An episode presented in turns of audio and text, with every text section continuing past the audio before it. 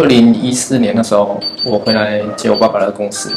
那时候其实在这个产业是很传统的。我去日本考察之后，会发现说，哎，台湾虽然老师他们认真在插花，但是其实在制材这一块，其实是一直停留在很久的那个时代，它它的产业几乎是没有变动过。在上一集中，我们有介绍到了老板 Max 的一日行程，而这一集我们会让观众了解到 Max 实际的工作内容，还有 Max 如何带领高阶男行走出新的样貌。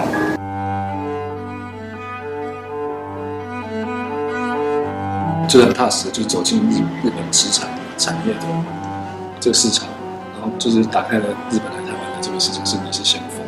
那这部分我们想要请 Max 帮我们用日文跟那个日本的观众做一个打招呼的动作。嗨，こんにちは。呃，はじめまして。 我怎么样子？不好意思，我日文不好。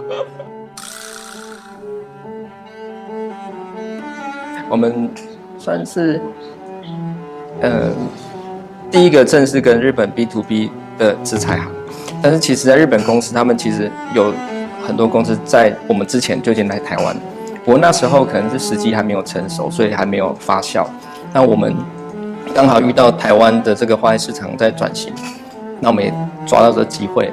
那通常在一个业界要打幸福，他走的路都会比别人辛苦好几百倍。那你有什么路走一个轻松一点、平坦一点的路？它不香吗？它不香吗？当你做要走这个事业的时候，尤其是这个事业是你没有样板可以去参考的时候，在台湾，你只能创造你自己，就是。发挥自己的想象力，然后再看一下国外他们哎有什么东西我们可以带来台湾，那就是创造力跟行动力结合。虽然会很辛苦，但是它是一步一步逐梦踏实的过程。呃，建南行是否算台中制材品项最齐全也最老字号的招牌？是我们我们的话来台中，呃，我们是第一间。那时候其实，在台湾还没有这个花艺制材这个产业，然后。我们创立在高雄，然后再来台中，所以我们应该可以说是最老字号，我们也快五十年了。那产品绝对是最多元，因为我们只要是可以使用在花艺设计这一块的，我们都尽量去找素材来提供老师使用，然后也不断的去找寻，呃，更好用或者更高品质的工具。对，人家说工欲善，呃，欲工欲善其工，必先利其器嘛，对不对？对。就是这样，可不可以推荐一下？就是在台湾有没有欣赏到花艺之美的这个城市？台湾嘛？那在台湾的话，说实在，其实，嗯，所以说在台湾的话，就是如果说要看花艺的话，就是你这边就是也没有推荐？那我这边是有推荐的，对，哪边？就就是建南 行。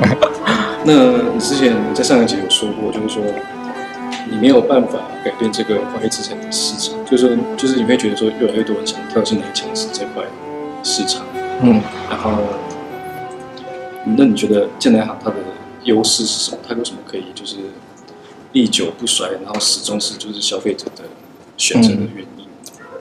嗯，其实越来越多人跳进这个市场。不见得是不好的，也代表说这市场其实有人看见它的潜力或机会。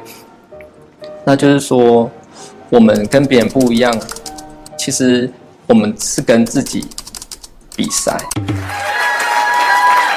所以说，你说我们有什么不一样？应该是说我们想创新、想改变的的那种决心，让我们在市场会有不一样。那你可以就是提供就是现在的。